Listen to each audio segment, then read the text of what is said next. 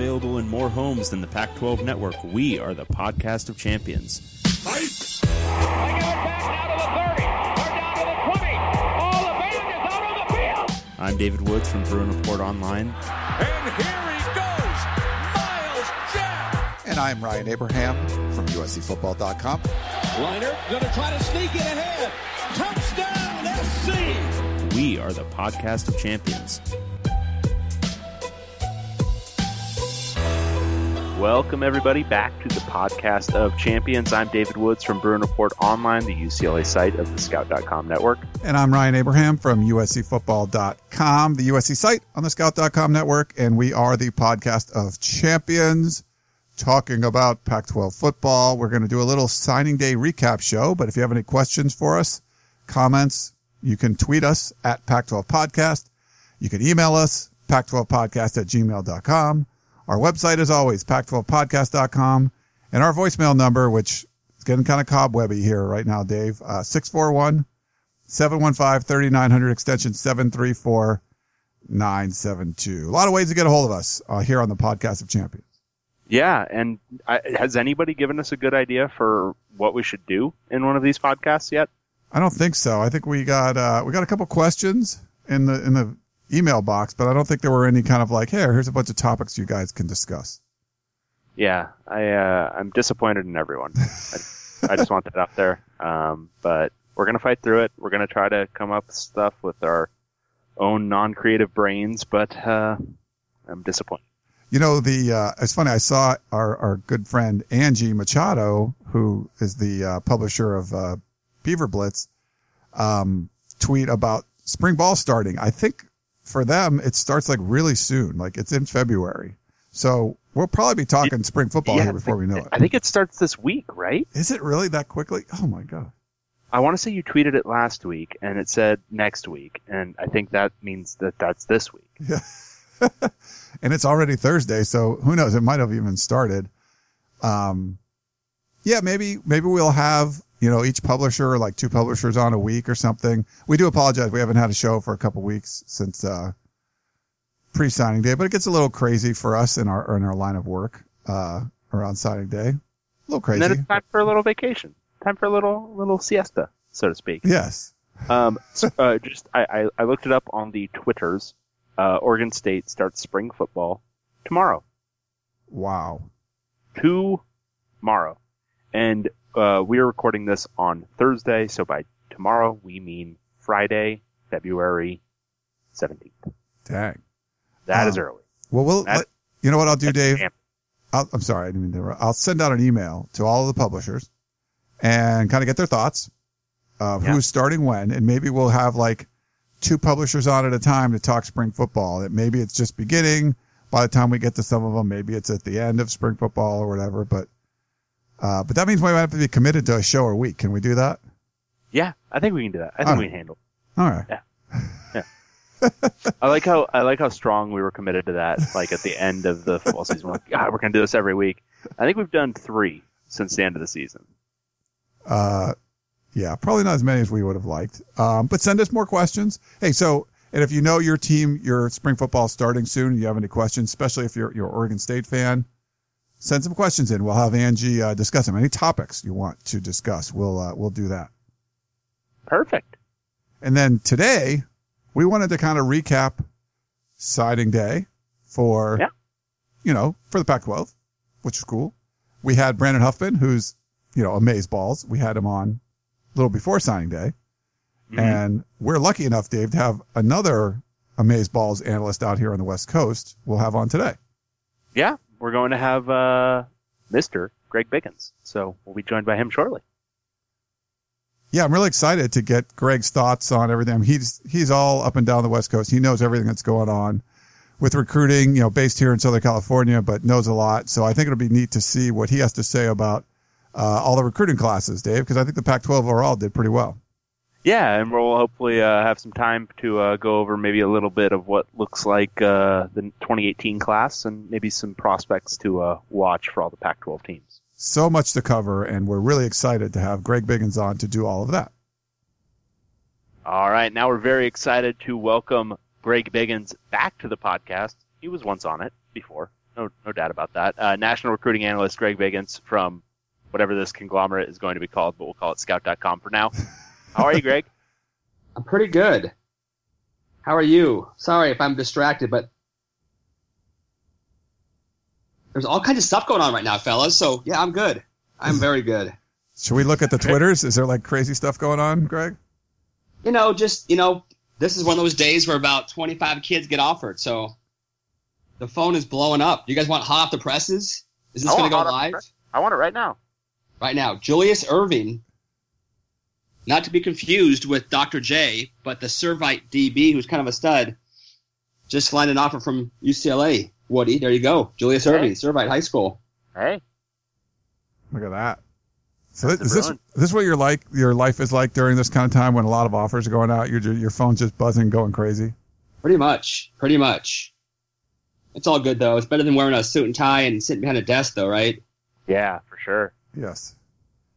Um, well, Greg, we wanted to talk about the uh, you know we we talked with Huffman before uh, signing day, kind of each team, but we thought we'd go through each team and kind of maybe get your highlights of of everybody in their class, or not not highlights of everybody, just kind of some highlights of what you thought they did well and maybe where they missed a little bit on with some of these teams. Let's do it. All right, so we're gonna go Lead me. Lead me, guys. yeah reverse Direct order. me. Help me help you. Help me help you. Yes, reverse order. We're going to go. So the number 66th ranked uh, class in the country, according to Scout.com, was the California Golden Bears.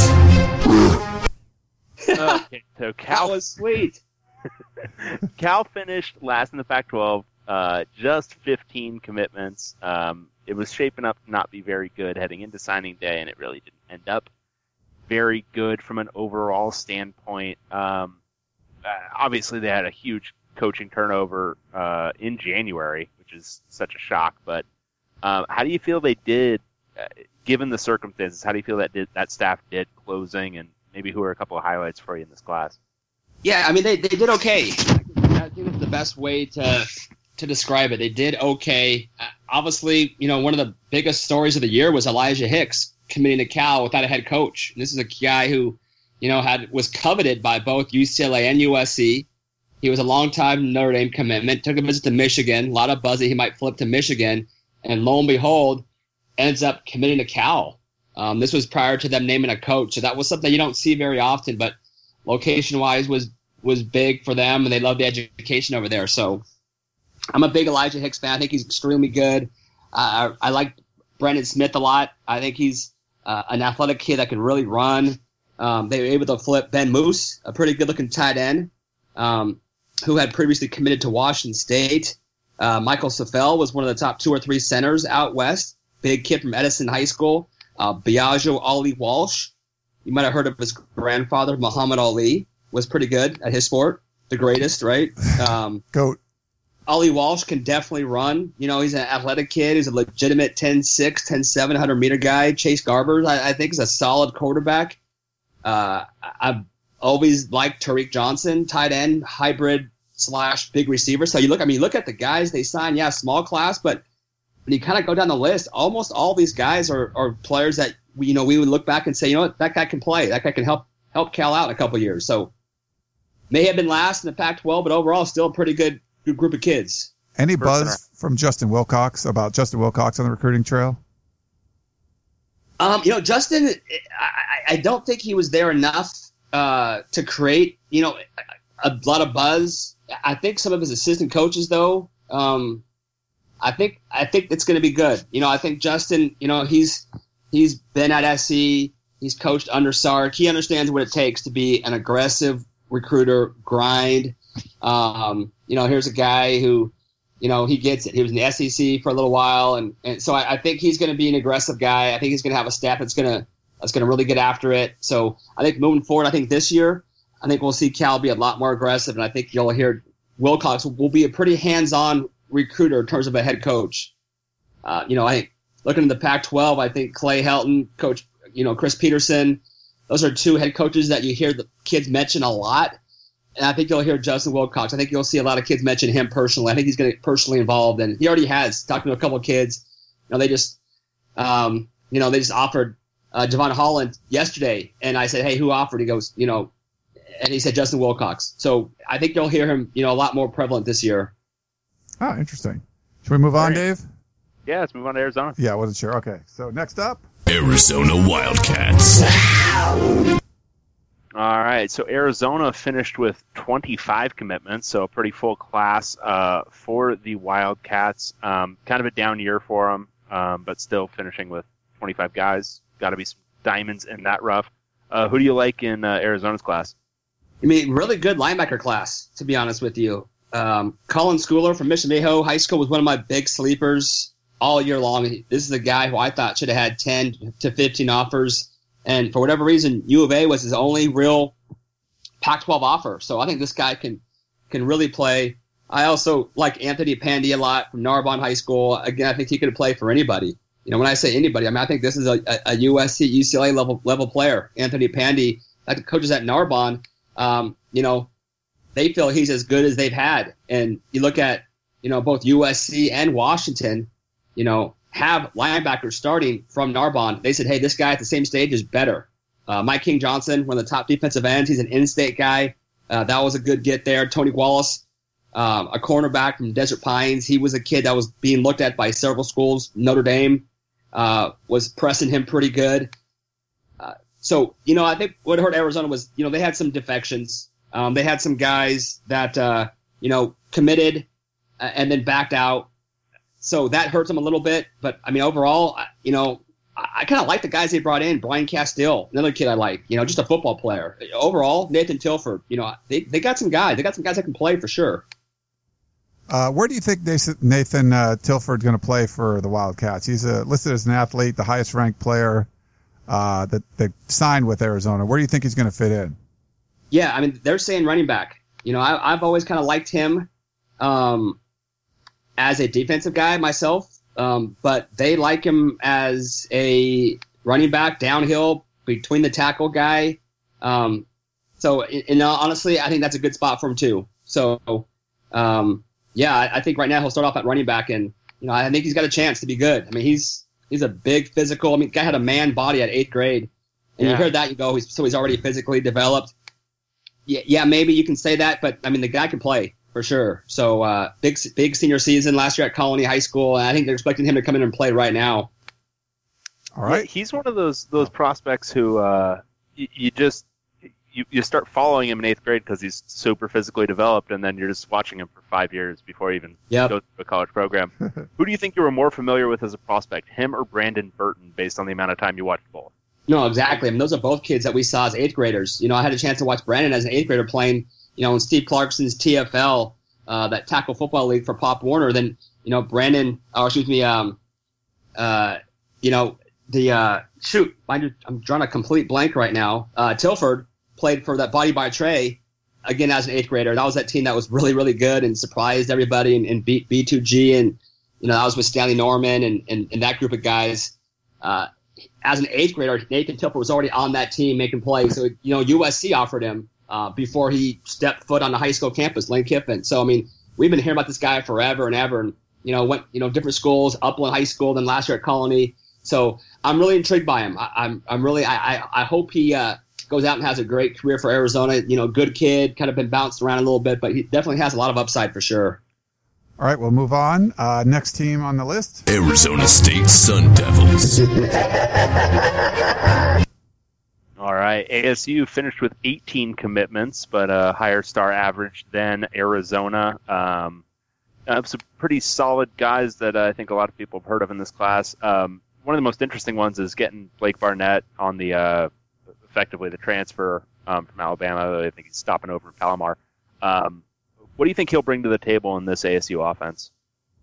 You know, I'm really intrigued by Blake because obviously none of us have seen him in a couple years. Um, you know, coming out of high school, I, I know he was a guy that was a big, physical, strong athlete. Mechanically, you know, had some issues. You know, long release needs to tighten that up.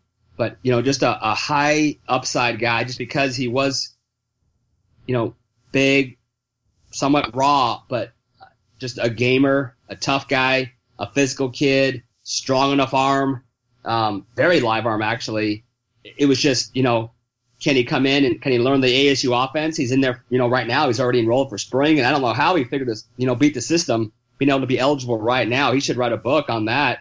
But you know, in terms of, you know, it's not like it's going to be his job to lose. You know, both Manny Wilkins, Brady White had some injuries last year. I think they're banking on Blake. I mean, Blake wouldn't have gone there unless he thought he had a chance to compete right away. So if he can come in, learn the offense, and and pick stuff up right away, I, I think you know I'm really intrigued to see how he's going to do there.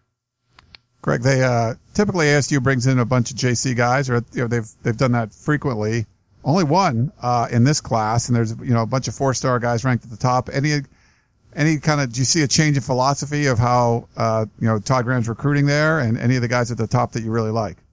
Yeah, I mean, I, I like KJ Jarrell, you know, a- an in-state sa- safety from Saguaro High School. That's, you know, Saguaro's big time, big time program.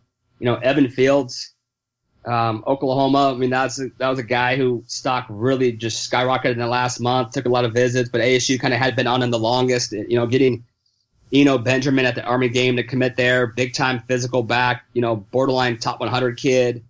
Uh, out of Texas, Alex Perry. You know, Bishop Gorman. We know all about you know Alex and how close he is with Bubba Bolden and how they almost were able to pull him off too. So I, I think the JC thing is it's you don't want to rely on on bringing in eight or nine JC kids every year. You want to that's not a really way to, to build your program. You want to if you you know if you have a couple areas that you have a need right now, sure bring in a couple, but you, you don't want to build half your class. Those guys are there uh, two years at the most. A lot of times for whatever reason they just don't pan out. Maybe academically, maybe socially. You only want to bring in a handful of those guys at the most, and I think so. I, I like what ASU did in terms of focusing more on the high school guys. Did a pretty nice job in state, and uh, you know overall, you know, kind of looking down at their list right now, um, pretty solid, pretty solid group of kids. Uh, Tyler Johnson, you know, four-star tight end out of Highland High School, big time program out there, and uh, I, I think he can definitely help them. Um, they lean heavily at, at Saguaro. I think they signed three or four players from Saguaro High School, which is kind of like our, you know, our St. John Bosco out here. Saguaro and and uh, you know Mountain Pointe, Chandler. Those are the big three programs out there in Arizona. So it's a nice, nice, nice school to to kind of develop a pipeline into, and then obviously able to ha- hang on to to Ryan Kelly. There were some rumors that he might be leaving and going somewhere else. So able to get Ryan Kelly, keep him in the fold. You know, guy who has some potential, early Oregon commit, uh, needs to put on some weight um, get a little stronger. But uh, you know, a guy that I, I, think they like a lot. So I think you know, overall, not a bad class. All right, uh, we'll move on to the next one. We have Oregon State Beavers. So Oregon State showed some life at the end of the season. Re- rewarded with a pretty big class, uh, 25 commitments. Um, it's interesting looking at Oregon State because I think a lot of people are expecting um, recruiting to drop off maybe a little bit with Kalani Sitake uh, moving along um, back to BYU. Uh, do you think it did, Greg? And if not, um, who do you think are kind of the big uh, keys in this class? Yeah, they closed with, with a couple of good players right around signing day, a couple days before. You know, Kesty Ahoy, Kahuku High School. You know, Kahuku's big time uh, program out there in Hawaii, and, and then Trey John Cotton is a player who had early offers from schools like Nebraska, Oregon. It came down to Colorado and Oregon State, but they were able to hang on to him, which was very big. You know, Charles Watson, another big, pretty big time safety from Hawaii. Um, so they did some work there. You know, they lost Jamire Calvin, which was one of the more weird commu- commitments, or excuse me, recruitments that I've I've seen in terms of Oregon State at All American game, flips to Nebraska, and then goes to Washington on signing day. Um, but overall, the receiver class at Oregon State was still able to bring in Isaiah Hodgins, again, a scout 300 kid. I, I like, like this guy a lot. 6'3, 190, athletic, body control. Uh, I think he can help him right now. He's an instant impact guy. Jeffrey Manny from Cathedral High School is a big, tall, physical corner slash safety type prospect. So overall, top to bottom, I, I like it. Um, David Morse, outside backer. We upgraded this guy to a to a four star the week before signing day. Six three two oh five. Just a uh, again, I keep using this phrase, but he's good enough to play for anybody. I mean, this is a guy that you normally see maybe a Stanford get. Just you know, a tough, active, physical, instinctive kid uh, with a ton of ability. So um, overall, Oregon State pretty solid, not bad at all. I don't, I didn't, I didn't see uh, them be, being hurt too much by by Kalani going to BYU. Gary Anderson, obviously, it seems like he's you know turning that program around. They did bring in uh, you know a bunch of JCs in this class, but have, have you heard much buzz about him on the recruiting trail? Does he seem like he's, he's making well an impact? Yeah, absolutely. Well liked. Um, you know, and, and he's has West Coast ties from previous stops, so we kind of expected him to be able to come in there and, and do some good things. So, yeah, I think Gary Anderson is, you know, respected by the coaches, respected by parents. You know, young enough. You know, he's relatable. I think Gary does a nice job recruiting for sure. All right, we'll go up to our next school. It is Washington State Cougars. All right, Washington State finished with 27 commitments, which I think makes this the second biggest pa- class in the Pac-12. When we'll get to the biggest one in a little bit. Um, one of their late flips or late commitments was Jamire Calvin, uh, who. So walk me through who he was committed to. It was Oregon State. Was he also committed to Nebraska at one point? So, committed to Oregon State at the Army game. Yeah. And you kind of can tell immediately that that might not stick. Um, then he committed to Nebraska, and if you hear Coach Riley talk about it, he committed three different times to Nebraska, just didn't make it public. then a week before signing day, there was all kinds of buzz that he wasn't happy with Nebraska and and uh, Washington State. He just felt like he fit that system better. You know, it was kind of a Gabe Marks clone, and and that's what Coach Leach was kind of selling. Hey, you know, we got a guy right here who just hit the Pac-12 record for catches. You know, how many times do you feel you'll get the ball at Nebraska? So, uh, signing day again at that point, still a Nebraska commitment, but he went went ahead and signed with Washington State. Not quite as many schools as Jordan Payton, although kind of had that feel where he was committed on signing day and then signed with somebody else. Uh, so hopefully for Jamire, it works out. Obviously, he got killed on social media for, you know, you don't mess with the Nebraska fans on social media. That is one group that you do not want to make angry because there's like a million of them. But uh, we'll see. We'll see if Jamire Calvin was worth it for the Cougs. Uh, He's got t- he's got some talent. He's got some ability for sure. So hopefully it works out. How about the uh, the class overall, Greg? Anyone kind of stand out to you? I mean, obviously, Calvin's an elite talent and uh, you know an All American. Uh, Who wouldn't want to go play in that kind of a pass happy offense? But anyone else stand out for you? Yeah, some good JC players. You know, some some big linemen that they brought in. Uh, City College of San Francisco. You know, they signed Robert Valencia, who's you know a top twenty JUCO player. Um, went into Southern California. Fave Fave, one of my favorite names from Mater Dei High School, outside linebacker. Tore his ACL, missed the whole senior season, but this guy can really get after it. Josh Talbot, also from Long Beach Poly, is a you know pretty good looking safety there. So you know, you go into Poly, you go into Mater Dei. That that that's those are two pretty nice programs. George Hicks from Cajon High School is a kid I like a lot. Uh, Dante Powell, four star O tackle from N State. He- he's got to get qualified. Um, but I mean, this guy can absolutely go, and he, he's a guy who I think you could potentially see playing as a true freshman. I mean, it's hard to play on the offensive line as a true freshman, but you know, Dante Powell is very good. And Connor Neville is a four-star in-state quarter, or excuse me, uh, quarterback from Wilsonville, Oregon, not in-state, but bordering state. Uh, Neville's a guy that we've been watching since he was a freshman. Came to some of the Nike camps and and really threw the ball well. Uh, you know, looks good on film, and it's a lot of a natural ability with Connor too. So overall, you know, Washington State did pretty well. What uh, what kind of recruiter is Mike Leach? I'm, I'm just interested from a curiosity perspective because he's such a strange guy. So everything you could envision what Mike Leach would be like is exactly true in terms of how he's perceived. I, I mean, I, I think you talk to a player or a coach or a parent who just had a home visit with Mike Leach, and they'll say, that guy is really different. And, and that's sometimes that kind of that word different it kind of just floats out there, and you you could go a lot of different places with that. They said he's, you know, he's genuine and he's honest as you would expect. You know, he's I I've heard the word strange used before. I, I've heard the word quirky. Um, very dry sense of humor where he'll make a joke and no one in the room knows what they should do.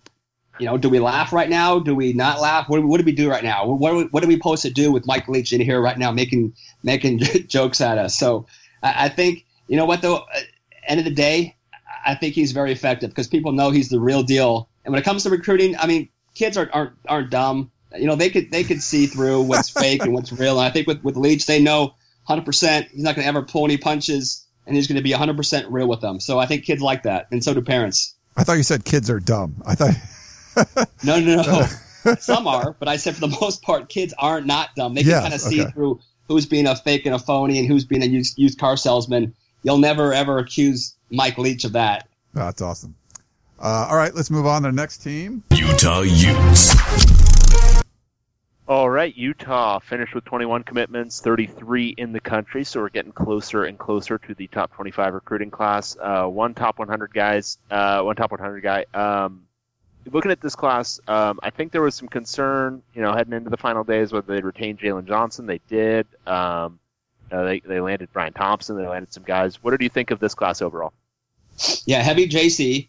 Uh, you know, signed several. You know, elite JC. I think four or five guys in our in our JUCO 100. Props to our boy Greg Powers for putting that thing together. But um, yeah, so you know, four or five JC kids that uh, I'm assuming you, you signed a JC kid. That guy's you know expect him to come in there and play right now.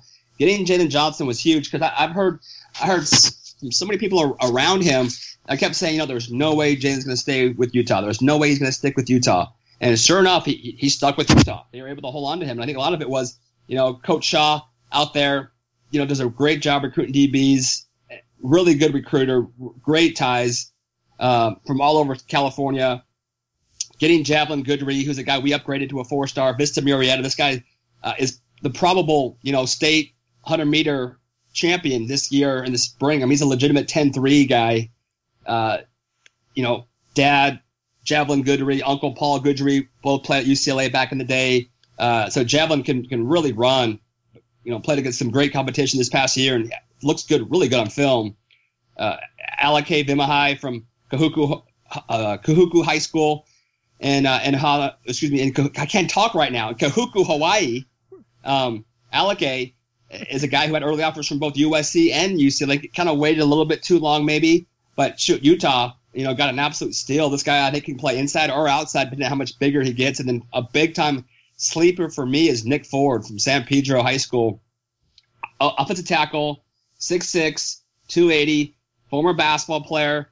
Again, a, a natural athlete, a little bit raw right now as a football player, but he's got a lot of potential once he puts it together. Again, it's kind of hard to find those true athletic tackles that can move around like he can to have the frame that he does. Dad played receiver at Cal, but he went ahead and chose Utah. So uh, overall, top to bottom, you know, nice job by Utah, and, and you know, you know they'll be coached up by Whittingham, and, and the, that staff is going to really maximize the talent there. So overall, nice job for the Utes. The uh, the mountain area. Do you feel there's more uh, D1 talent coming out of there? And how's Utah doing trying to keep those guys home?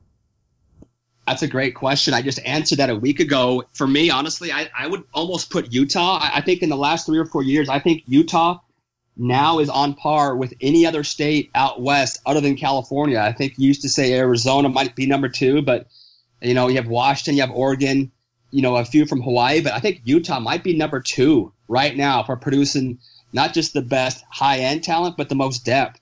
So if you're the Utah staff, you really got to do, uh, you know, your best keeping those big Jay Tufele type kids in state if you can. Obviously, they they lost Tufele to to USC, but you know they're really producing. And the 2018 class is loaded for linemen, D linemen especially. So you know if they can do, you know, a good job in terms of keeping those guys, you know, home, build that fence uh, around the school, and keep those guys. They got a chance to, to really do damage in the Pac-12 because you know they're going to again that staff does a great job of maximizing the talent there. So uh, with talent coming up, I think you, you know Utah's in a good spot right now. Okay, we'll uh, go on. Speaking of mountains, mountain schools, we'll go to Colorado Buffaloes. my one true team finished with uh, 28 commitments this year. Um, broke into the top half of the Pac-12 in recruiting. Um, so Colorado, if you look at them, I mean, Big 12 roots really showing in this class. They have one, two, three, four, five, six, seven guys from Texas in this class. Um, a couple of them four stars. What do you think the national potential of Colorado is in terms of recruiting? Do they have the ability to start generating, you know, because Colorado's not a huge talent base, but to start generating top 15, top 20 classes if they maintain success on the field? Uh, potentially. You know, I'm and props to you, Woody, for you were the guy who was kind of on the Colorado bandwagon week three, week four of the season, and they, you know, they made you look good. And you know, for me, growing up, I loved Colorado, Bill McCartney and those teams back with Eric Bieniemy and Darian Hagan. Back then, I mean, they were able to do really well in Southern California and also in Texas. I think at that time when, when they were really rolling, you kind of had, you know, both SC and UCLA were, were a little bit down and they were able to come into Southern California and, and recruit really well. kind of a different story right now, at least with, for, you know, for USC. But I I think having, you know, top 20 classes, it's pretty ambitious to say that. Uh, but again, you know, why not? It's a beautiful campus. It's it's probably one of my two or three favorite campuses that I've ever been on. I, I've seen a lot, so um, it's beautiful place. It's a great staff. I think it's an easy sell. It, you know, it's pretty solid, passionate fan base there. There's a lot, really, a lot to sell there, and, and they finished up pretty well. You know, Terrence Lang was a guy. You know, you know, I know Ryan obviously knows the story well. You know, USC wanted to gray shirt him. He wasn't really feeling that, so uh, decided to go to Colorado. Casey Roddick was a you know longtime Cal commit. That was a late flip for Colorado. I, I, for me, I think Casey Roddick's a guy to watch out for. Guy's huge. He's 340. Love to see him at 320, but he can move for a big dude, and, and I, I think he's got talent. You kind of you kind of pair him with Jake Moretti, who was an you know Ohio State commitment, said he wanted to stay closer to home. That's a nice nice little combination. And then you got Jacob Callier, who was one of my favorite defensive ends at St. John Bosco this past year. Uh, you know, they got some players. They got some tough, physical players that kind of fit what they do well. Probably the best they've done in a long time in state. They did a nice job in state, not just with you know Moretti, but you know John Van Diest is an outside linebacker with with national offers. They were able to keep him home. Um, you know, a few other guys, you know, going into California, getting Maurice Bell, who had national offers, receiver from Murrieta Valley. So, mean, Colorado's got a chance. I think they, they kind of keep building off of last season. I think they do have a chance to, to hopefully, you know, keep this thing rolling. Because I've, again, my favorite helmets. Um, you know, I, I love the Colorado program. So hopefully they, hopefully they can build on this. Greg, you know, when you usually the season that you're in, it's kind of helping for recruiting for the next year. But Colorado was such a huge turnaround to win 10 games for, for Dave's Colorado, you know, for Dave's Buffs, you know, I wonder. yeah, uh, his one true team. Um, you saw a lot of like bi- the bigger names in this class kind of coming on late. Is this a, one of those rare cases where they just turned it around on the field so much that they were able to generate a lot of recruiting buzz for the current year? did. And, and like you said, the rule is always it's the year after, right? But I think this year, I, I think, and credit the staff, they were already on a, a lot of these guys early. They, I mean, that's a that's a really good staff they have at Colorado as far as you know recruiting and, and being aggressive. They, they lost a couple of them to Oregon, and that's going to hurt them. Um, but they did a nice job of getting on these guys early, and they were telling kids, "Hey, we're close. We're really close." The past couple years, you saw them; they lost a lot of games by not that many points. And obviously, the, the saying is, "Hey, you know, bad teams lose close games." But also, they were very close, and they said, "Hey, you know, we're going to turn this thing around."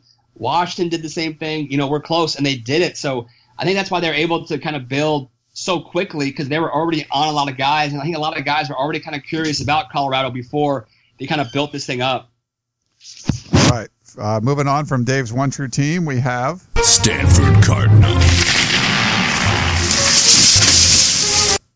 All right, now we're in the top 25 nationally. Stanford finishing at number 24 with just 14 commitments, Woo. but they finished with the highest star average in the Pac-12, three five stars, and in fact, three guys in the top six uh, overall prospects, which is insane. Um, God, this class. uh, Who's your favorite guy in this class? Let's let's simplify it because basically every one of these guys you could name is one of your favorites. But who's Yeah. your favorite guy in this class? Um, I, I love so many of these guys. I, you know, probably Foster Sarell, just because not just because he's rated the highest, but for me, one of the better O linemen. In fact, if I did an all decade team, he'd be on it. He'd be one of my top, one of my five O linemen. I think the guy is special. I think he's really, really good. And and some people feel Walker Little is even better, who we have number four. I look at Davis Mills and I see a, an Andrew Luck clone in the sense of when you watched Andrew, people always said, you know, they questioned his, his arm strength out of, out of Stanford, saying, no, he doesn't really doesn't have the arm. It's because he never had to throw the ball 100 miles an hour, and that's Davis Mills. Same easy throwing motion. If it's a deep ball or if it's you know a little wheel route out of the backfield, he throws it the same exact way. So the ball doesn't look like it jumps out. But the guy throws these 60 yard floaters right on the money. He's smart. He's accurate. Those three kids, I think, are, are all you know NFL don't want to put too much pressure, but they, they look like NFL guys to me in, in a couple years. You know, Osiris St. Brown, I think has a lot of upside. Uh, Connor Wedington is just a stud, and you know what? Obviously, their class won't get rated as high because of the small numbers, but I don't think David Shaw would trade his guys for anybody else's. Hey, Greg, I was up at the opening, and there's so many guys when you're watching those the teams play. But one of them that certainly stood out to me was a tight end, Colby Parkinson. What do you think about him? And uh, seems like he'd be perfect for Stanford. Love love him. Yeah, absolutely. And and again, if you want to go to the NFL as a tight end, you go to Stanford, right? And I think you look at the guys that they've produced, whether it was uh, Toilolo, whether it was Hooper, um, a couple other guys. I think he's the best. I think he's the best, the best out of that whole group coming in at the at the same stage. Now, obviously, people develop later, but coming out of high school, I think Colby is is the combination of, of all those guys. He's he's an athlete at 6'6", 225. He can run. He's got great hands. He's got great body control. Watching you know watching him do routes where a lot of guys you know be the sideline route and guys would catch the ball and fall out of bounds because they didn't have you know the, the body control. He'd catch the ball, stop on a dime, up the field, and I mean, talk about I, I hate end zone fades, but I might actually use him in that situation because he is so athletic and has such great body control and such great hands. To me, that's another guy. I would put him with those other other three guys. I mean, this is an NFL guy all the way if he stays healthy. All right, we'll uh, go on to the next one. Washington Huskies. All right, Washington playoff team finished in the top 25 in recruiting with 18 commitments. Um, one top 100 guy, 10 four stars. Um, looking at this class, I know you know people talk about like Don James's recruiting strategy when Washington was really good. Basically, lock up Washington and then pick and choose guys in California. Um, how do you think they're doing on that kind of formula? And is that the same formula they're trying for? I, I think it is. Um, you know, I, I think with Washington, you almost have to start off by by almost apologizing and say, you know, as good as it, because I know Husky fans were, were disappointed that it wasn't a top ten class, and you know, it probably could have been. You know, they losing Marlon Marlon Tui, Tui Piloto to USC was huge. This guy's a top fifty player, great D tackle. Lost Connor Wedington to Stanford, and then I think people they lost. You know, add those three guys to the mix, and all of a sudden their, class is completely different. But look at the guys who they do have. They got a great wide receiver class. Ty Jones, you know, blew away everybody at the Army game, and and he elevated himself into this, you know, the Scout 300.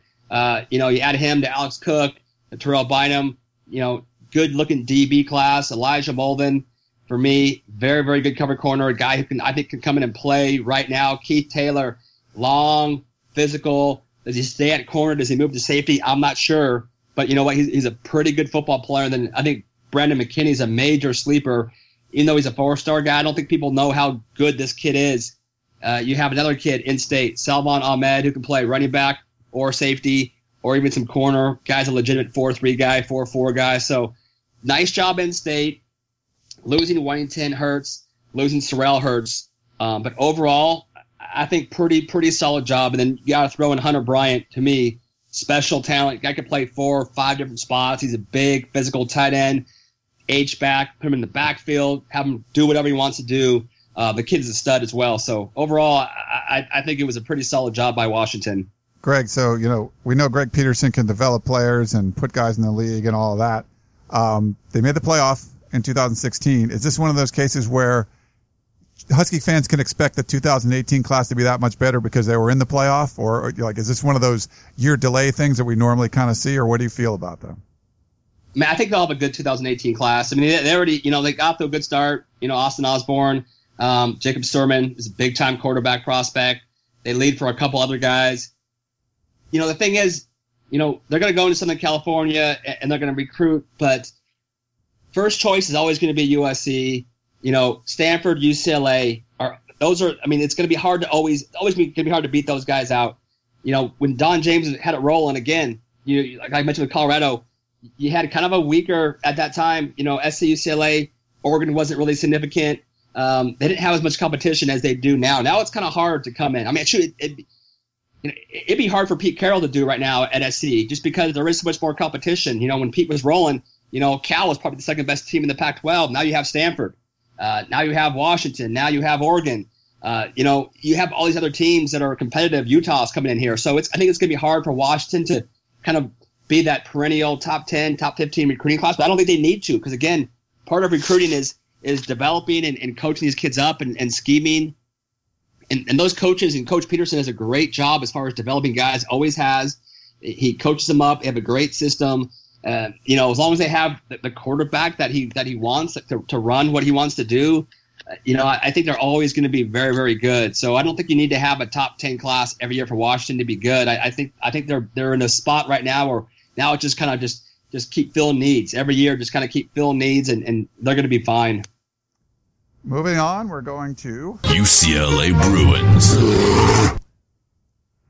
UCLA finished in the top 25 as well with 18 commitments, uh, three top 100 kids, two five stars, 3.61 star average, which is third in the Pac-12. Um, Greg, so are you at all surprised that they were able to recruit as well as they did, given first all of the staff issues that UCLA had, and then second the fact that they went four and eight? Not really, because the thing with UCLA that I think you know, national, even local media understand is, you know, it's a pretty easy place to recruit to. And you should be able to win there with how yeah. easy it is to recruit. And the fact that you mentioned they, they won four games last year and the losses they had, you know, some of them were close, some of them were pretty ugly. They had all kinds of, you know, turmoil, not turmoil, that's the, that's a negative word, just uh, turnover. That's the word and with the coaching staff and still to have a top 25 recruiting class just shows how really it is easy to, to win there and to get players. And so, you know, they, they do have some issues. You know, I, I, think not signing a receiver or a running back, um, that hurts, you know, especially yeah. when you look on the roster, they, you don't, you don't see a, a Randy Moss or a, you know, an elite running back on the roster right now. So that wasn't really a place that you could say, oh, you know, we we're okay, we you know we're good there right now. No, you probably need to bring in a difference maker at both those two positions. Offensive line, they need to upgrade. Getting, you know, the am I gonna butcher the name? Stefan Zabi Zabier Zabier Zabier. That was kind of a big deal getting him late. I mean, this is an elite kid who turned down Texas to come, you know, come to the West. I think Sean Seawards is a guy who they held on. Boise State is a school that I really respect as being able to evaluate guys. So able to flip him from Boise State, light offer from ASU. You know, I think you talk about UCLA, you have you have to talk about Jaelan Phillips and Darnay Holmes. These are two top ten players. Jaelan Phillips was in the in the discussion. We sat around the room and with the national guys and tried to figure out who's number one. Jaelan was in that discussion. I mean, I think this guy is a once a once in a five year type of kid. I mean, he's 6'6", 250, that can run and just plays with so much passion and energy and emotion. He's a leader, and he can do so many different things on a football field. You know, and then keeping Darnay Holmes, who I don't say keep, but he never really committed early, but he had been a UCLA lean for about four years. Came close to, to going elsewhere, but they were able to hold on to him and that, that DB class that they have with, with not just him, but you know, Quentin Lake and Jalen Shaw uh, Elijah Gates, Morel Osling. Those are all really quality football players. So, you know, despite the year, I think UCLA still end up pretty solid. Greg, uh, you mentioned no wide receivers, running backs, but could Darnay Holmes, could you see him playing offense in college? And I want to get your thoughts on Greg Rogers too, another guy, guy who haven't got a lot of talk about, but I mean, he's a top hundred guy. Yeah, I, mean, I think Darnay can definitely play some receiver, but you know, my only concern with, with that is, you know, he I don't he's not a natural pass catcher. Um, he, he does fight the ball a little bit. Now, when he gets the ball in his hands, he's electric. He's dynamic once he gets the ball in his hands, but he's not a guy who's, you know, I don't think he's going to be doing a lot of different, you know, different route trees. And, you know, you always hear people, you know, say, hey, this guy can do both ways. But honestly, it's hard to do that. I mean, De'Anthony Thomas didn't even do that. You know, Adoree did. Um, but, you know, people always say they should, they should have used him more. I think it's hard. It's hard to play full time at both sides or even part time because the game is just it's it's hard. It's a hard sport to play and to learn all the all the plays and and to do it. So yeah, I think he'd be good to put him in the slot, have him return some punts and kicks, but I don't think he's our answer to the receiver problem. And what about uh Oh, Greg's good. You know, he's he's huge. I mean, he's a huge kid. Uh, he, you know, he's a, he's a guy I think you can kind of plug and play just because the physicality of him. You know, some guys, you know, it's hard to come come in and play in the interior right away, but you know, I think you know, similar to you know a Boss Tagaloa last year, where you know Boss was so technically sound that he could play, but he wasn't you know big enough right away. Greg's big. I mean, he's probably 330, 320. Um, he'll need to get coached up. He's still, you know, a little bit raw technique wise, but I, I think there is some upside because of his size and his toughness and his physicality is, is all there. All right. Next up, Oregon Ducks. Oregon, another team that had a bad year on the field, finished really well in recruiting. Um, number 17 class overall, 24 commitments, two top 100 kids. Um, seemed to close pretty well. I mean, um, getting the, the, the solidification of Deommodore Lenoir. Uh, I don't even know if I pronounced that right. Lenoir. Lenore. Lenore? I think it's I Lenore. Lenore. like, the words, I like the solidification word. That was that's that's I'm gonna I'm gonna steal that. You should. You should. His his commitment solidified. It was a solidification of Deommodore Lenoir.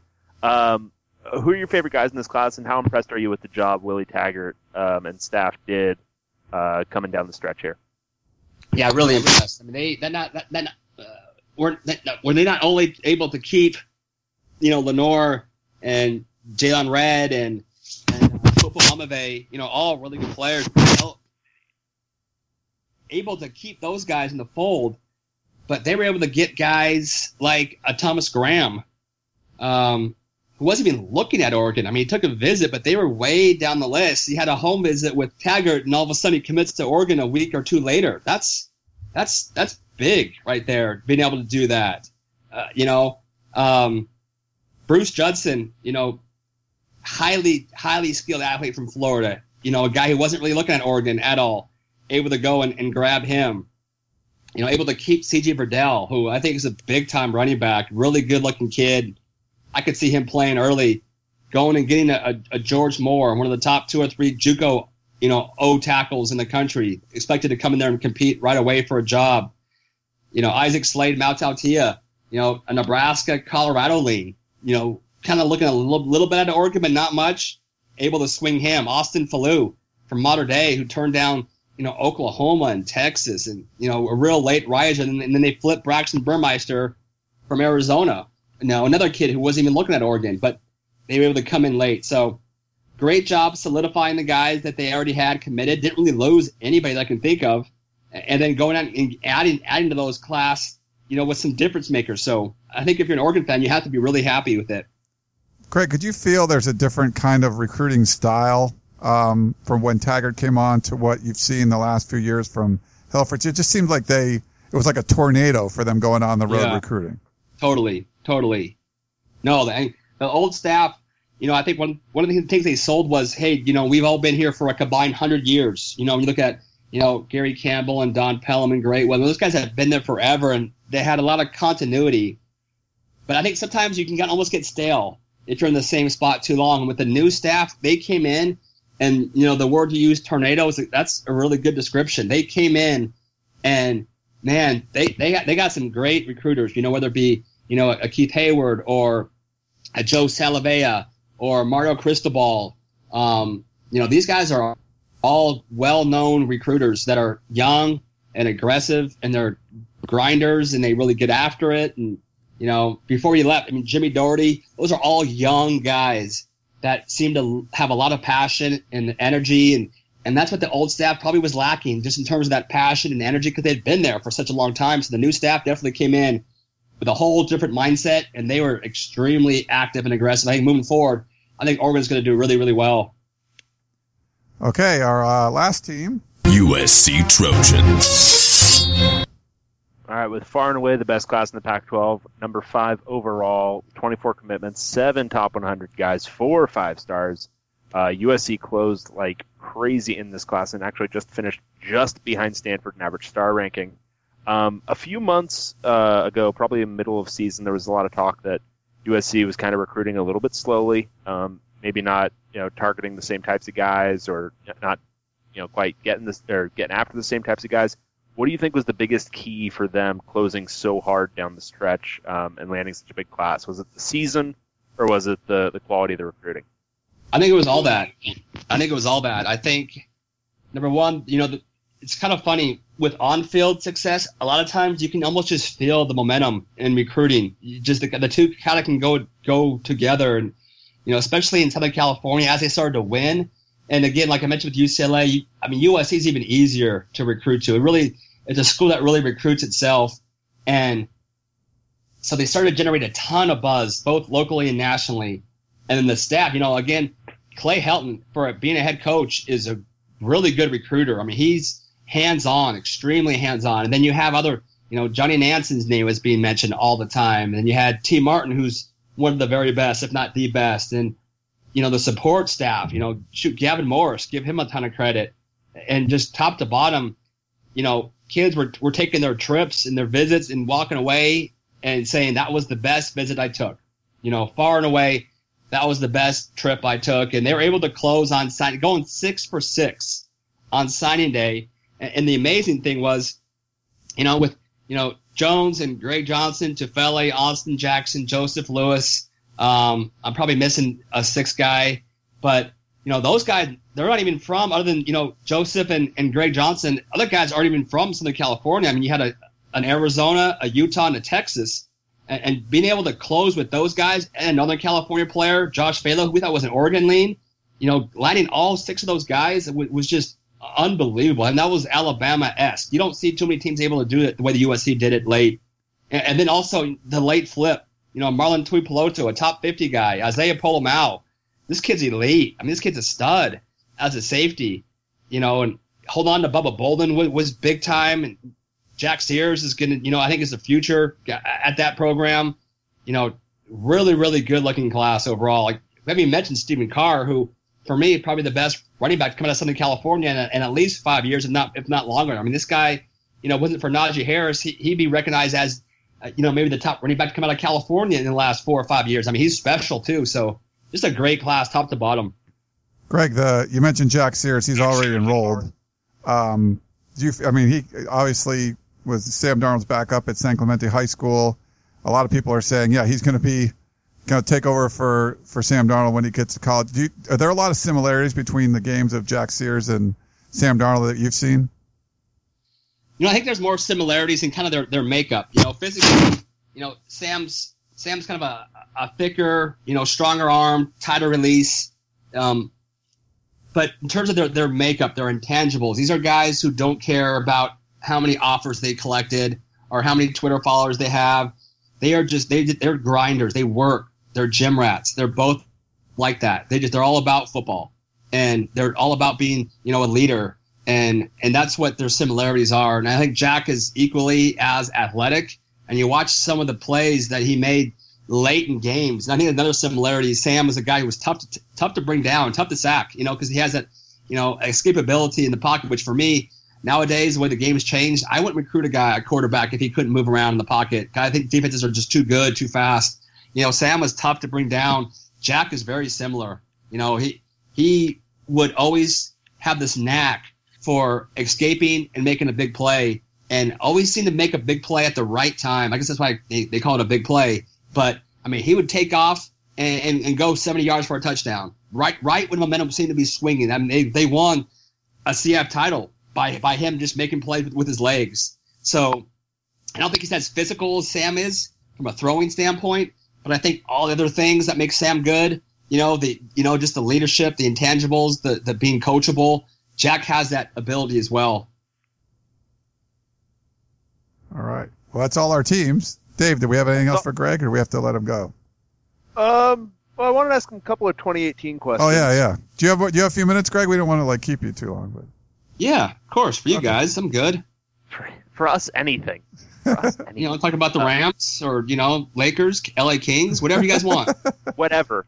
Whatever. Cal State Fullerton baseball, baby. Got a season coming up with Stanford coming up here pretty soon. Titans, yeah, yeah. Mike yeah. Trout. go Titans. Are they as good as, How as about, the how about dirtbags? 2018 uh, college football recruiting? Jeez, does anyone care about that? No? Maybe? Well, I mean, has, has, I feel Well, like listen to has changed. These kids have changed so much.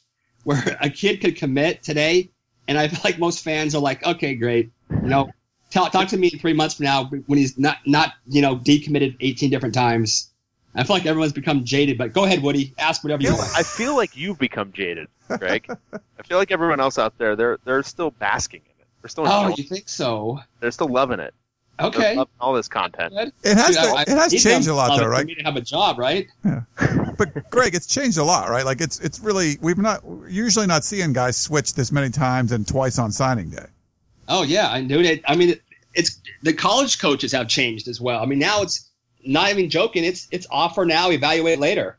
And there was about I think there was eight or seven or eight, not exaggerating, eighth graders got offered yesterday. Eighth graders before they even played a second of high school football.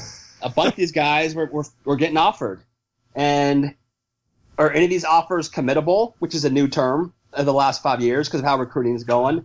uh, committable offers. No, they're absolutely not committable. No eighth grader is going to be able to be, uh, you know, that commitment. That's not going to be taken. But that, again, that's just kind of how it is. Hey, offering a kid now is almost like saying, okay, we like you. It's what a, a- letter used to be. Now it's an offer, and a commitment almost means you're my leader right now. But we'll, we'll see in a few months. I'm still taking all my trips. I'm still going to do my visits. I'm still engaged, but I'm going to date other women. And nowadays, and I don't, I don't really think the early signing period is going to do a whole lot to change that because I just think it'll be you'll be few, see fewer kids make commitments publicly, and the ones that do just won't sign. I'll just say hey, I'm not going to sign yet. I mean, there's no, it's not mandatory for these guys to sign if there's an early period in December. So I'm, I'm curious, but that's a nice little. Uh, we just went on a, on a tangent, didn't we? Who are your Good. Who are your great. 18 players, Woody? Ask ask away. What what I want to know is um, so seven on seven season has that started already? Oh yeah. Yes. Are you are you Like- already out there watching guys? You know what? I went the first weekend. There was a big seven on seven weekend. I went and watched Lyman instead because Ah, that's those are the real football players, baby. Those are the trench the trench guys. So who's so who of like all right? So we, we I think a lot of people who are into this already know like Matt Corral and Jalen Hall and the guys on the West Coast. But who are some guys who've impressed you just early on who maybe aren't quite as heralded yet? Hmm. That's a good question. Um, how about a kid like a Julius Irving? I'm just Okay. kidding. Only because we talked about him earlier. Um, you know, honestly, my, my, my favorite player out west is one of my favorite names, Palaie Gaoteote from Bishop Gorman. Right now, he's our number one guy out west. Um, one of the better linebackers I think I've ever seen. Uh, come out of Gorman, already a national kid. He is a stud. Uh, it's a great receiver class. The the class for receivers out west might be better than it was two years ago. That was the Michael Pittman, Javon McKinley, Tyler Vaughn's class. I think there's there's more dudes this year. And the receiver class, Amon Ross, St. Brown, right now our number one guy. But then you have, you know, Eric Fuller and Jalen Hall and Manny Allen, Marquise Spiker, Chase Williams, Austin Osborne, Devon Cooley. These guys are all, and I could go on and on and on. Kyle Phillips, Michael Wilson. It is a, it, it's 25 deep with kids that will have, you know, national offers. Um, so I really like the receiver class a lot out west. I think it's, it's again one of the better ones. I think pretty good safety class. Uh, Ashari Quaswell, Steve Stevens, Stephen Blaylock, Jaden Woodby. Um, you know, you want to go out of state. You have a kid like Josiah Bradley from Saguaro High School. We've already talked about that school quite a bit, but some really good looking safeties. And, you know, I, I think, you know, little, little bit down, you know, little bit down from offensive line standpoint, D tackle standpoint as it was to this past year. But, uh, you know, overall, I, I think it's going to be pretty good for the, for the skill positions, the, you know, the receivers, the corners, Elijah Griffin, Isaac Taylor Stewart, uh, Kyler Gordon from Washington has to be mentioned. Um, Bookie Radley, who's now at IMG, but I'm going to throw him out anyway because I know he's going to be heavily recruited by all the West Coast schools, especially USC and UCLA. So, uh, you know, those are just a few of the guys. So a little bit lighter on linemen, but good on skill so far. Greg, the uh, Dave mentioned Matt Corral, and there's some drama you know, surrounding him. He's apparently no longer at role that uh, uh, you know his high school. What where at at um, Oaks Christian? What uh, what are you hearing about him? Um, well, I have heard where he's going to probably enroll, but I can't say it. Oh, So okay. I will say, I will say on Tuesday, we should hear about that. Um, I don't know if it's a surprise or not, but uh, you know, Matt's gifted for sure. He's you know really good quarterback, and you know he kind of kind of kind of has some some Brett Favre in him, the way he plays. I mean, he's you know he's a gunslinger who just kind of doesn't care. You know, he'll go out there and sling the thing sidearm through three defend, defensive backs and and get the ball in there. I mean, he kind of has that reckless style, so kind of need to rein that in a little bit. But man, you talk about a guy who can who can throw it, who can run, who's tough. He'll hang in there and take a shot. Uh, so he, he's gifted. But I think Tuesday we'll find out where where Matt's at, and you know hopefully things work out for him. That's all I got. All right. Well, Greg, thanks so much for uh, spending a little an hour of your day with us. You know, it's post signing yeah, day. Half hour. Jeez, we went double. Yeah, we we kind of lie to you was good sometimes. hour. It was fun. It was good. Yeah, I had Don't worry fun. about it, Greg. Cool. Dude, we should do this every day. Twice a day. Like, maybe like an hour, like, or maybe two hours on sun, on good days. Probably not. Let's just make it an eight-hour day. What do you? I mean, what does anybody have to do right now? Yeah, who doesn't want to listen to us talk for an hour about you know football players? Titans baseball. We talked Titans some Rams. baseball? Yeah. They have, All kinds of stuff. the Rams have a head coach that's like younger than all of us, which is kind of crazy. Yeah. But you know what? I have a feeling, not to use too much hyperbole, but I have a feeling he's going to end up probably the greatest coach of all time by the time he's through with the Rams. That's that's my not going to put too much expectations, but no. I think a chance he may be the greatest football coach we've ever seen in our lifetime. Wow. Okay. That I think there's a That's- chance. Realistic. Realistic. LA sports are going to take off. I mean, Magic Johnson. I, you know, I keep hearing Russell Westbrook and Anthony Davis are coming to the Lakers now, so we're going to probably win a bunch of much more championships. You know, with with basketball. Yeah. You know- Hell, you, Yeah. UCLA and USC are both going to make the playoff Yeah. this year, Absolutely. And go to the Final Four. right? And great in water polo, or you know the other sports they're both good at. I mean, that's a guarantee at all times. Kings We Kings like- will win the like- cup. Mike Trout will probably win another, you know, another MVP because because he can. Yeah. Kings will Justin- win the cup. And Probably win the National League because he's a Titan. He's the best player in the National League by far. And though I can't stand the Dodgers, Justin Turner is the greatest player in that league. Yeah. And I don't think it's close. so if you want a realistic fan view of Los Angeles, follow Greg Biggins on Twitter at Greg Biggins. You're right there, baby. He's very realistic, very like not not not pie in the sky at all. on me. No hyperbole. None. Just keeping it real. Yeah. Justin Turner. That that one was most of those things were jokes though, but Justin Turner, he really is the best player in the National League. Yeah, And Mike Trout's very much the best player in the American League. Yeah, but I mean that goes without saying. Yeah. Yeah. Yeah. Well, Greg Biggins, right. thank you so much, man. God bless you guys. Woody, Get you? love you. Talk to you guys later. All right, you're the best, Greg. Thanks. Well, that was pretty cool, Dave, having uh, Greg come on there and dropping his LA sports knowledge at the end. And he's a he's a crazy fan. He loves his sports. Yeah, that was great. That was a lot of fun. Hold on, I have my daughter crying at me right now. Sweet, go ask mama, okay? You go ask mama. And we're back. Yeah, you know what? I think I should just leave that part in there because that's just the. I think- know- do you want me to edit? I no, could- no, no. Me, me neglecting my child should definitely stay so that I can finish recording a podcast. this is good. This is good. This will not warp her at all. no. Did you do anything special for Valentine's Day, Dave? Nothing. We have children. Really? Nothing? I mean, yeah, we we were home. You got We kids. home. We we didn't do a lot. My wife took me to a little wine thing, like a we had some wine and chocolate like a couple days before, and then on Valentine's Day I made homemade raviolis for, in a pesto sauce for the first time, which was kind of cool. I've never done that. Um, That sounds good. it was pretty good. You know, I didn't do like I have a pasta maker. I've made it before, uh, which is good. But I used the uh, wonton, like the wonton wrappers. So I made the filling, and you kind of use the wonton wrappers. It's kind of pre-cut raviolis already. But I want to try to make like the full-on, you know, flat pasta. You cut it up and stuff like that. I've never done that before, but was a good first step. Well, good. Yeah, I'm glad. That sounds good. Valentine's Day talk. Um, well, we have some questions.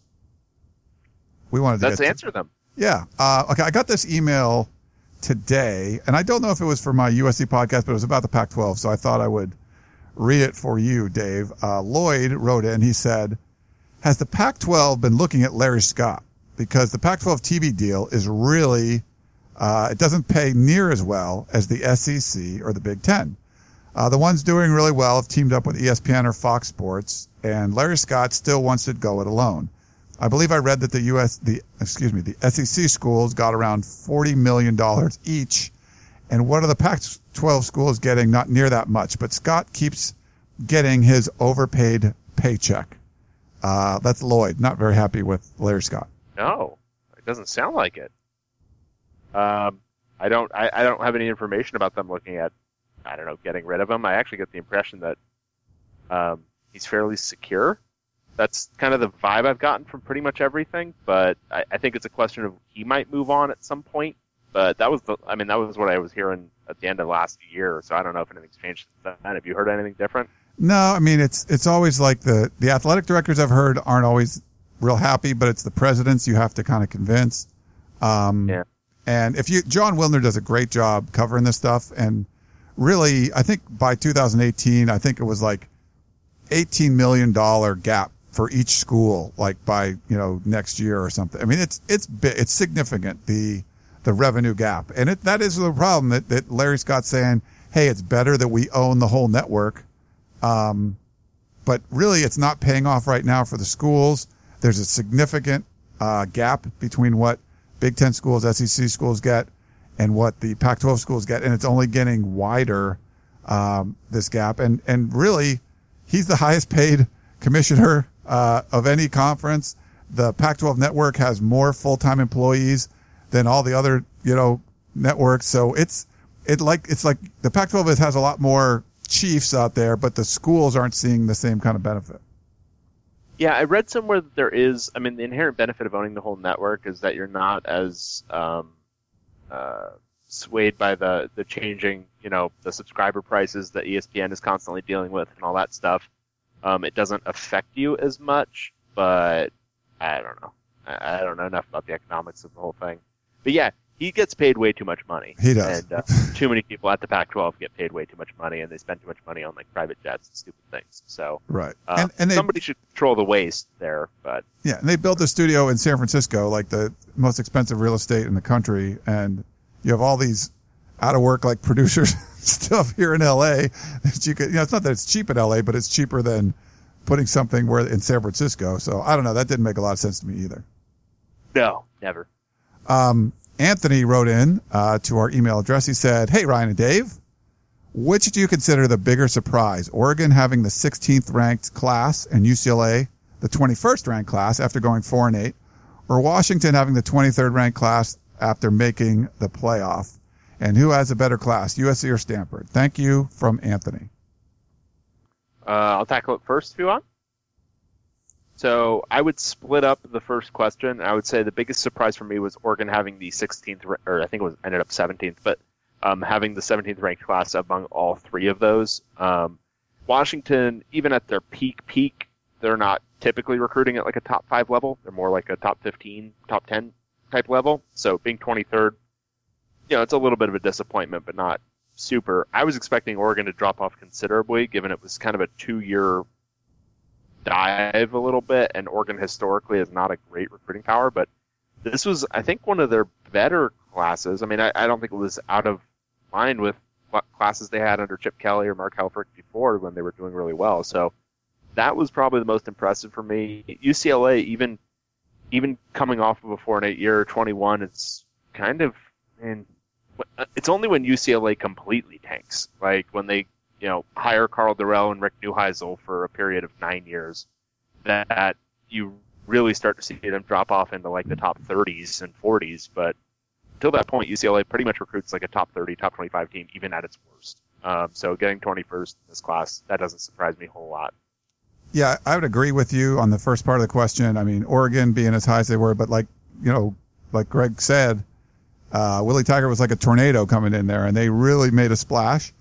And, uh, I think you you saw that in the number of players they were able to bring in and how they were ranked and stuff. So moving all the way up to 16 or 17, uh, I think that was probably the biggest surprise. UCLA is going to, rec- I mean, it's LA. Unless, like, you know, like Dave said, it's like a disaster. You're still going to bring in guys and to bring in like a Jaelan Phillips, uh, I mean, someone, I mean, super studs. Um, so I think you, you have the top end of the class is really good and they filled it out pretty well. So, I mean, even on a, a down year, you're still going to be a top 25, uh, recruiting class and Washington, same sort of thing. I thought they'd be a little higher. I thought they'd be top 20.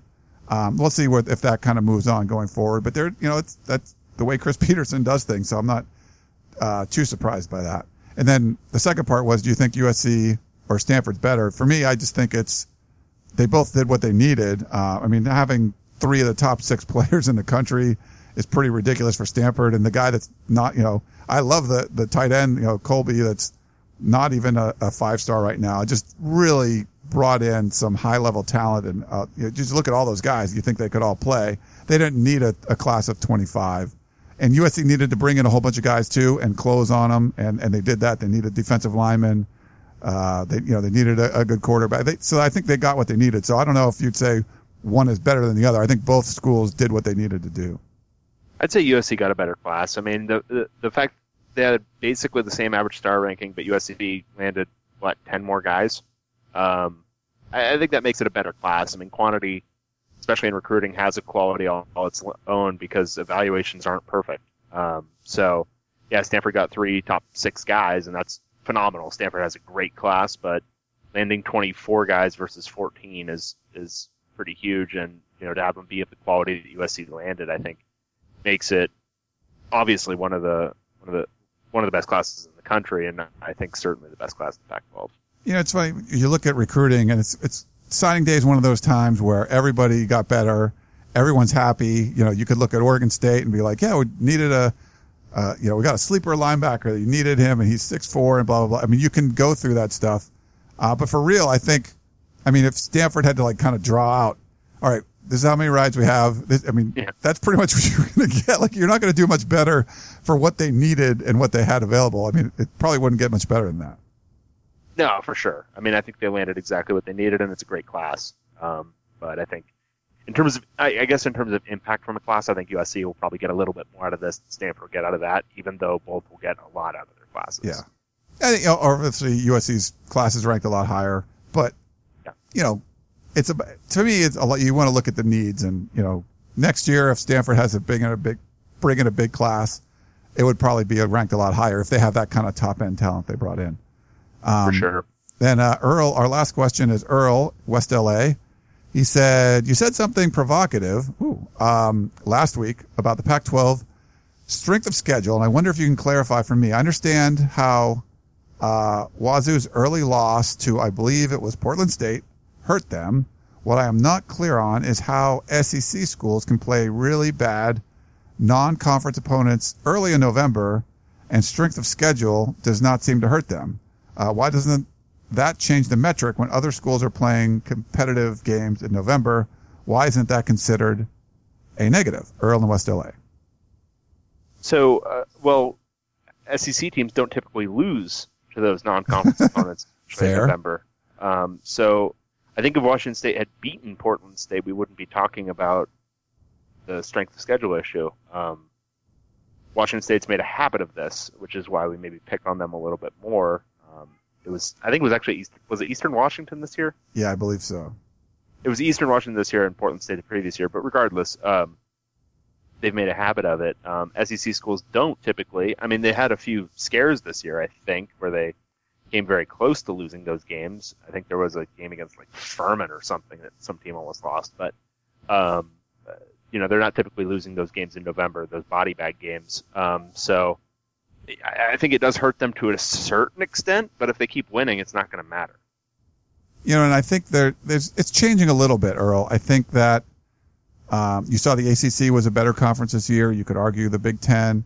It's becoming more of a Alabama and the rest where, you know, in years past, you were like, you know, Ole Miss and Mississippi State, they should both be in the top three, you know, stuff like that. I, you're not seeing that as much anymore. You're kind of realizing like, okay, Alabama is really freaking good, but these other teams, you know, there's some good teams, there's some talent, but they're not so much. And, uh, so I don't, I, I do think they get hammered in November when that week comes around. And this year, I think LSU gets to play Tennessee during that week because they had to like move games around from last, from last year, um, with the hurricane or whatever it was. So there'll be one like good game that weekend, but that's always a fun weekend to go look at the SEC schedule this week because it's really Oh, pitiful.